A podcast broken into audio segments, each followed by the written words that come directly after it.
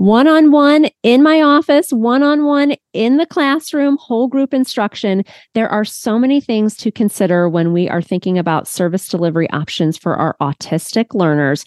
Welcome to the Autism Outreach Podcast. I am your host, Rose Griffin, and this is episode one 42. I can't believe it. This is a solo show, and I'm excited to be able to spend this time with you together today to talk all about the different service delivery options that I utilize when I was working in a school as a speech language pathologist. There are a lot of considerations that we take into account when we are thinking about how to support our students in the best way possible. I am going to give you examples of how I serve my students, and it was very, very individualized. I really loved my time in the schools, being able to really support my students in a way that they were thriving and making progress with their communication goals.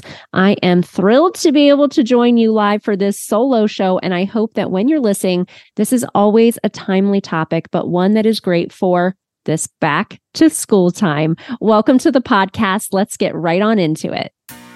You're listening to Autism Outreach Podcast, a podcast full of ready to use strategies to help those with autism strengthen their communication skills. Here's your host, Rose Griffin of ABA Speech, a speech therapist and board certified behavior analyst who shares tips you can use in your next therapy session. Today, we are talking all about service delivery of autistic learners in a school based program. I am very thrilled to be sharing this information with you, especially at the start of the school year, is when this is originally going to air. As I have worked in the schools for 20 years, and I did a training the other day in a school district, and I was like, oh, I really miss this. I miss being in a school. But I want to share with you some strategies that were helpful for me for service delivery for autistic learners. So I have experience working from preschool all the way through high school, and I want to share that with you today. We know that we always want our services to be very individualized for every different type of student. And so I want to share with you how I was seeing students and across the lifespan and how that was helpful for them to make progress with their communication goals. I have experience and worked with students one on one in my office, kind of a traditional pull out speech therapy services. And so I would do this for younger students, for preschool age students, if I was working with a student who is not yet speaking and they needed to have a nice, quiet spot to work in. And the way that we would put that on the IEP about where services were going to take place, because now, towards the time that I was phasing out of writing public school IEPs, I still continue to write goals, but they are more clinical for insurance goals. But we were starting to put exactly what goal, exactly what objective, and where the service would be delivered. So with some students, I would see them in my office so that we could be free of distraction. And also when I work clinically, I know I said we're going to talk just school based, but that's hard for me because I mm. also worked in non-public programs. Sometimes I would see students in my office because their classroom was very loud and their classroom was very noisy. So if I needed to see a student one on one, that was not everybody on my caseload because even though here at ABA Speech, I talk only about autistic learners. When I was in the schools, I worked with every student. I worked with students who were struggling with their speech clarity, students with selective mutism, stuttering, students with a whole host of communication concerns. So, one on one in my office is more of a traditional type of service delivery model, and I did provide that service. Another thing I would do for students is do one on one instruction, but go into the classroom. So sometimes speech therapists call this push in therapy. Some people don't like that term, but I don't have a problem with it. So push in therapy, meaning I would go into the classroom and I would still be working with the student one on one, but I would be going into the classroom to deliver services. I really liked this type of service delivery, and I would do this usually when a student had their own teaching area within the classroom. And that just made it easier because the student the student that I'm thinking of was an older student. He was a middle school student. And so he had a teaching area where he had a one on one support staff for most of the day. And that one on one support staff would support him when he was in group instruction, but would also provide individual instruction and just kind of help him throughout his day, making sure he's going to the correct places and getting his needs met and all of those different things. So when I would go into the classroom, it was still one on one instruction, but I was providing the one on one instruction in a teaching area that was for just for the student. So I would go in, all the materials were there, the data binder was there. The student knew that speech therapy was on their schedule. This particular student had a visual schedule. And so I was still providing one on one instruction, but the setting was different. So it was in the classroom. So we have one on one instruction in my office. We have one on one instruction going into the classroom. Another type of service delivery that might be effective for your learners are a dyad. A dyad. So I have two this is what I call it. I have two students to to me, to the one me. Um, and sometimes I maybe have two students and uh, two students meet and maybe a paraprofessional if a student had a, a robust behavior plan or some type of need in that area. So I would typically see these students. I wouldn't do that type of instruction in the classroom because I think that would take away from the teacher's instruction time. I would typically see these two to one students in my office. So I was lucky enough to every year that I practiced, all 20 years, I had an office. Now, sometimes I shared this office with a fellow coworker, one of my friends. I actually um, it does some work for me here at ABA Speech, Julie, that um, I met when we were in sharing an office. So it's not always the worst situation. Sometimes, you know, you can make a lifelong friend that way. Um, so two to one in my office or what I would do, uh, because my office was kind of far from where I, a lot of my kids were uh, getting their services throughout the day, I would see two students to me and I would do that in a commons area. So this might be more popular in I'm trying to think of some of the although some of the buildings that I consulted in in Texas in Austin I lived there for 3 years and had this really cool consulting job in Leander ISD but some of those places had more communal areas in the building. So I would pick my students up from class. There would be two of them who had similar goals or who worked really well together. And then I would see them in my office or in a commons area.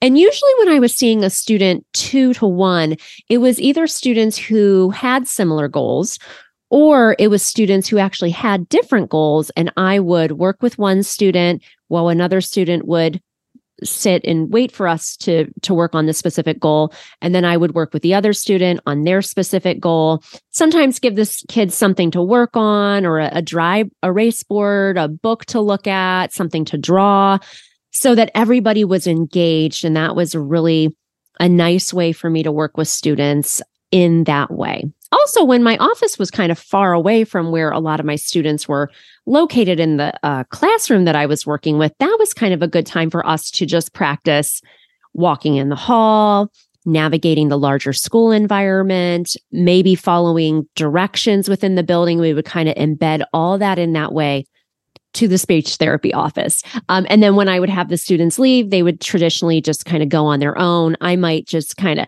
trail behind them down the stairs to make sure they get there or text the teacher and say, hey, they're coming. Um, but it was nice because it fostered this independence as well.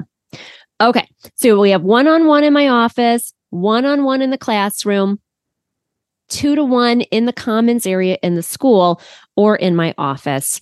Now I have had some students who are getting speech therapy multiple times during the week. So I had some students who were seen twice individually, once in a large group. I've had students who were seen one time individually, one time whole group. I've had students who were seen one time individually, one time in a dyad, one time in a small group. And these were written out in our IEPs. Um, I think if you've listened to any of my trainings, you know that the district I worked in was a really wonderful district. I um, really loved working in that district, but it was a very affluent area. So we were very much following um, a lot of guidance from lawyers and advocates, and it was never just um, a small little IEP meeting. If you catched our caught our last um, ASHA training, it was all about ethically navigating IEP meetings. And um, I didn't use the word contentious in there, but I did talk about some contentious meetings that I've been in. Um, okay. So one on one and small group. So that was a pretty traditional. If I had a student, and I would see students like this clinically as well at the non public programs that I worked in. So let's say I have a student and they're autistic and they are getting one hour of speech therapy services per week. I would see them one time individually in a one on one session, like we've already discussed. And then I would see them one time in a small group. Traditionally, in a public school, I would go into the classroom and I would see the entire classroom. Or sometimes the students were at very different language levels. It didn't make sense to do one whole group. So in previous years, I would do two different groups so that they were functional for the students. I really love doing small group and actually around the time that this is going to air, I'm doing an ASHA course all about group therapy. And I'm very excited for that course. I'm going to give you a sneak peek into all the things that I did for my students.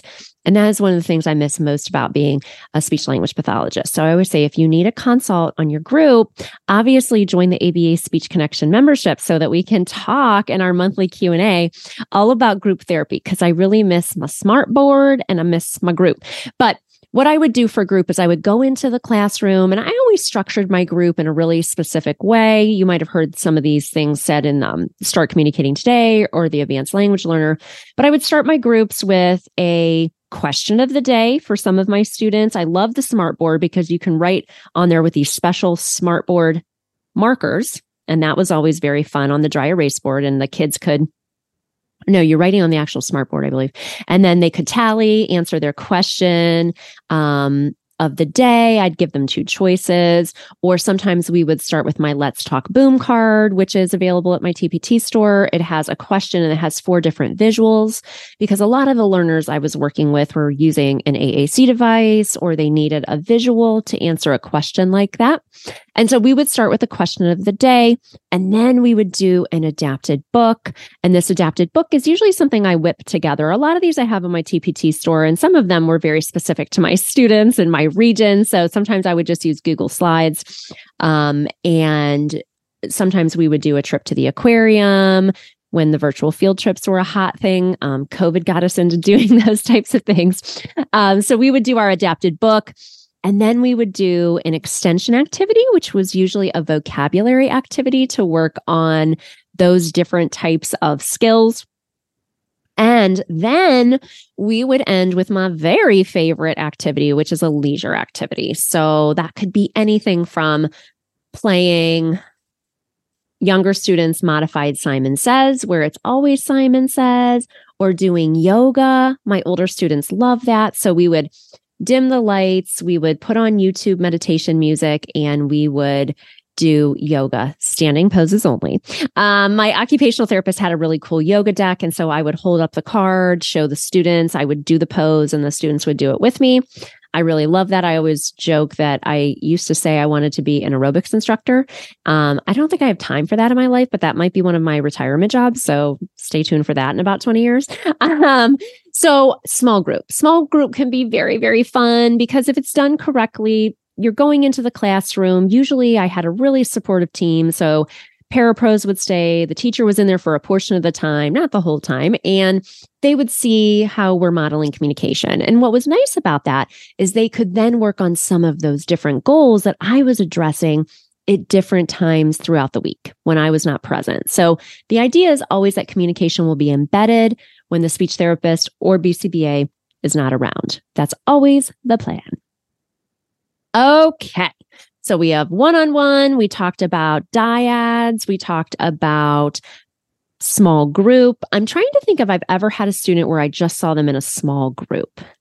I don't think maybe a couple students or maybe they just had a very minor social language goal and i would go in and i would do a very small group for their classroom that that is probably something that i did from a service delivery standpoint Another way that I would provide support for students is through a consultation model.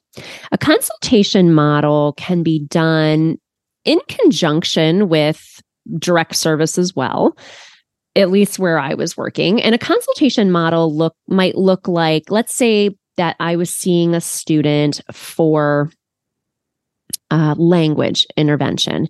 And maybe that language intervention um, was going really well. And then the following year, the next IEP year, maybe I was just consulting on the case. And so for us, that really would mean that I was consulting with the school based team. I would always make sure to check in with the student as well, just to say hi to introduce myself if I was a new to that student. Um, oftentimes, consultation for me, at least, was with older students. So I did work at the high school, middle school, high school level, and I had some students who were on consult only. And that typically meant that I just worked with the educational team. When I was at the middle school, I think that was the best place for me to collaborate with teachers because the teachers met every single day by grade level, which was really amazing. So I knew when the teachers were meeting, when sixth grade met, seventh grade met, eighth grade met, and then I would go into the grade level team meetings at least once a month, depending on the learner need. And I would consult and I would document this in my notes for that particular student. I would let that parent know sometimes via email that I went to the team and discussed the communication needs of their student. I wanted people to know that that service was being taken into consideration. It was being provided because sometimes consult can be this kind of gray area like well what does that even mean? Um, so for me it was going into the grade level teams discussing how the student was doing across their day checking in. And then i did i did have a reasonable caseload. So I was able to email the parent and let them know that I went into the grade level team. That just kind of helped me have that ongoing dialogue and support of the parents, which I think is really, uh, really important because parents don't always understand what a consultative model is and they might be hesitant for that as well. Another way that I supported students, and this was more of a very specific case. So I had an influx of students who stuttered on my caseload when I was working in the schools. And it's really interesting, actually. It was like a couple kids all in the same grade, and it was a very small district. So I did, I remember emailing my SPED director and saying, like, oh my goodness, I need to do some professional development in the area of stuttering because it really just wasn't something that I had supported all that well. And this is what happens as a school-based therapist is you might get a student and you may not um remember exactly all the the strategies and support but i had a great time learning all about stuttering. I took a lot of courses from Scott Yaruss nina reeves and um, they also have really wonderful youtube channels. These were older students and we used uh, youtube a lot. I would show the videos of the different strategies. We would practice the strategies we did a lot of counseling and support too you know stuttering is just a part of who you are and um, but practicing strategies for getting through stuttering moments and antecedent strategies strategies that we can do with our speech so that we're not disfluent but if we are it's just a part of who we are and advocating. I really loved, you can tell. I hope you can tell. I really loved working with those kids. Um, and they're all older now. So anyway, I um for one of the students, we ended up just doing quarterly check ins. So this particular student was almost 100% fluent. We decided as a team. And these students were all in general education classes and they were um, a part of the IEP process. They were a part of the IEP meetings. And so we decided as a team that things were, you know, going well. But I didn't want to just dismiss the student because if you know anything about stuttering or anything about therapy really. It's it's a continuum is what i learned about stuttering and um, just my my lived experience as a clinician in that area. Um, but i could see this. I had another student who was on very had a very small goal for social skills support. It was an autistic learner um, and i think we went down to quarterly for that student as well. And so it was really just a quarterly check-in a quarterly check-in with the student um, once again, I would probably email the parent because this is quarterly. So it's not that often that I'm meeting with the parent or the team or checking in, but I just making sure that everything is going okay, seeing if I can be a source of support for communication, talking with the students too to say, you know, these things ebb and flow with communication.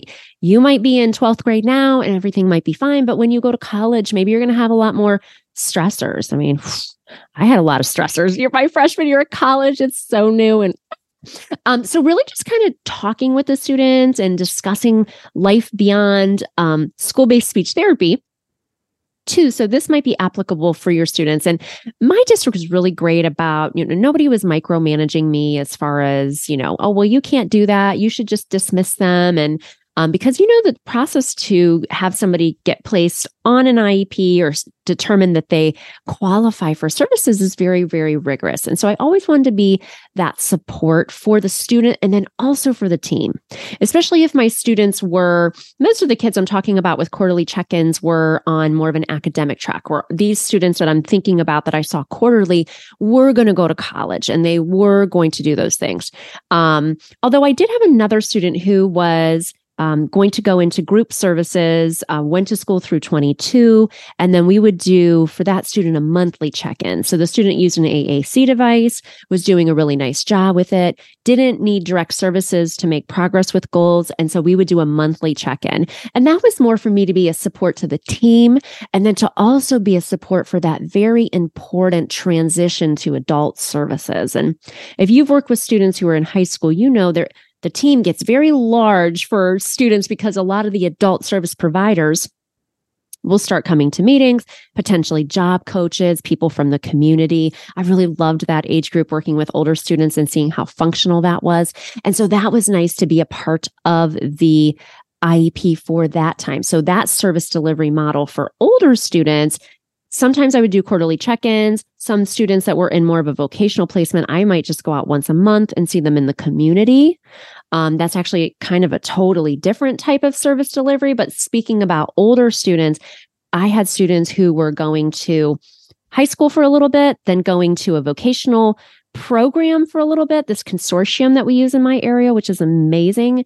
A lot of different school districts go to this and they just work on vocational skills. And once the students have a certain skill set, then they go out into the community and they go to job sites and they work. And I just loved that. I loved going to visit my kids and seeing communication happen in the real world. That generalization piece is is my jam. I really loved that so much. And um, that was another type of service where I might just see the student either quarterly or maybe once a month. And really at that time, you're serving the student and supporting them in communication, but you're also really being a support to the team. Because once students get older, it seems like there are a lot of different providers at those types of meetings. I learned a lot more about adult services and kind of that continuum of care. Okay, that's a lot of service delivery models. The last two I wanted to just touch on. Um, I don't know if they're really considered service delivery, but it was part of my role as a speech language pathologist. And I just wanted to mention it if it's something that you're um, working through. We had on my team a parent that would come in. Actually, we had two parents that would come in and observe every single month. Um, didn't always observe speech therapy, but would observe our sessions. Um, and something to t- note about that is it was obviously always scheduled ahead of time with our principal, our special education director, and when a person was observed in our building here in Ohio, we always had another administrator present. So it was sometimes our principal, it was sometimes the guidance counselor. And that's really just to answer any questions during the session. So you don't want that parent observation to take away from the therapy session. It's obviously that parent's right to observe, uh, but you don't want it to take away from therapy. Sometimes I would include the parent in therapy if we were working on social questions or if we we're playing the double up game or whatever it is.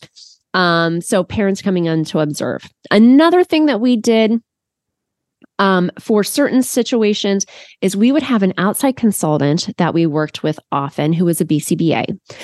You might be thinking, well, Rose, why would you have that? Because you're an SLP and a BCBA. But in my role in the school that I was working in, I was on the payroll as a speech language pathologist. Obviously, I was doing speech therapy the way that I communicate with you on a weekly basis, but more behaviorally oriented. So we would have a outside consultant who would come in, help us with the assessment piece, would give us input and feedback on academic goals, would talk with me about our communication goals, and would um, every nine or six weeks. I've blocked it out every time that progress reports are due.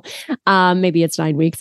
Uh, we would do the progress note, and then the consultant would come in and do a meeting and go over the progress note, note with the parent. So that was part of the service delivery model.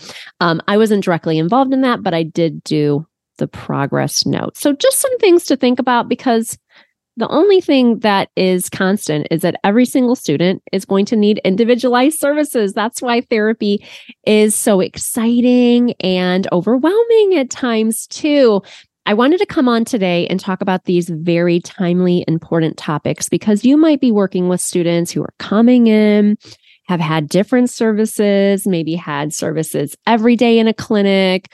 Um, but even in a non public program, the most I ever saw a student was one hour a week. And really, the idea with any service delivery model, and what I would always say is my most important job as a speech therapist, whether in a clinic or whether in a public school, is to build rapport with the student, to write some really amazing goals for them based on communication, and to get to know every single person on the team.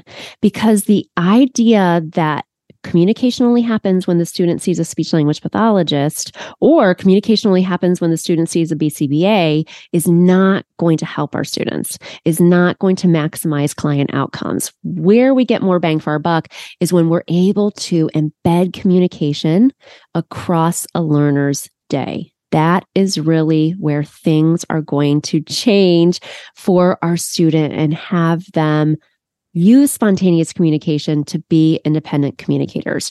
So, whether you're seeing a student one on one in your office, one on one in the classroom, two to one in your office or a commons area, one on one and a small group, just small group, consultation, quarterly check ins, you are doing such important work. I wanted to come on and talk all about service delivery to help you in the beginning of the school year. If you have any questions, make sure that you hit me up over on Instagram, ABA Speech by Rose. By the time that this airs, we are going to now have our ABA Speech Connection membership, which is a CEU membership that I'm absolutely thrilled to be able to offer every single month. You get a f- new ASHA and ACEU course, which is focused on autism and communication. We have an amazing group of dedicated professionals that are in there learning together. You also get to do a one-on-one consulting call with me when you're a new member and every month we meet for a monthly Q&A. We talk about service delivery, we talk about data collection, we talk about intervention. It is a great group of people and if you haven't joined us already, make sure you check the show notes because I have a link so that you can. It was amazing to connect with you. I hope that you're all having a great start to the school year, and I'll see you on the next one.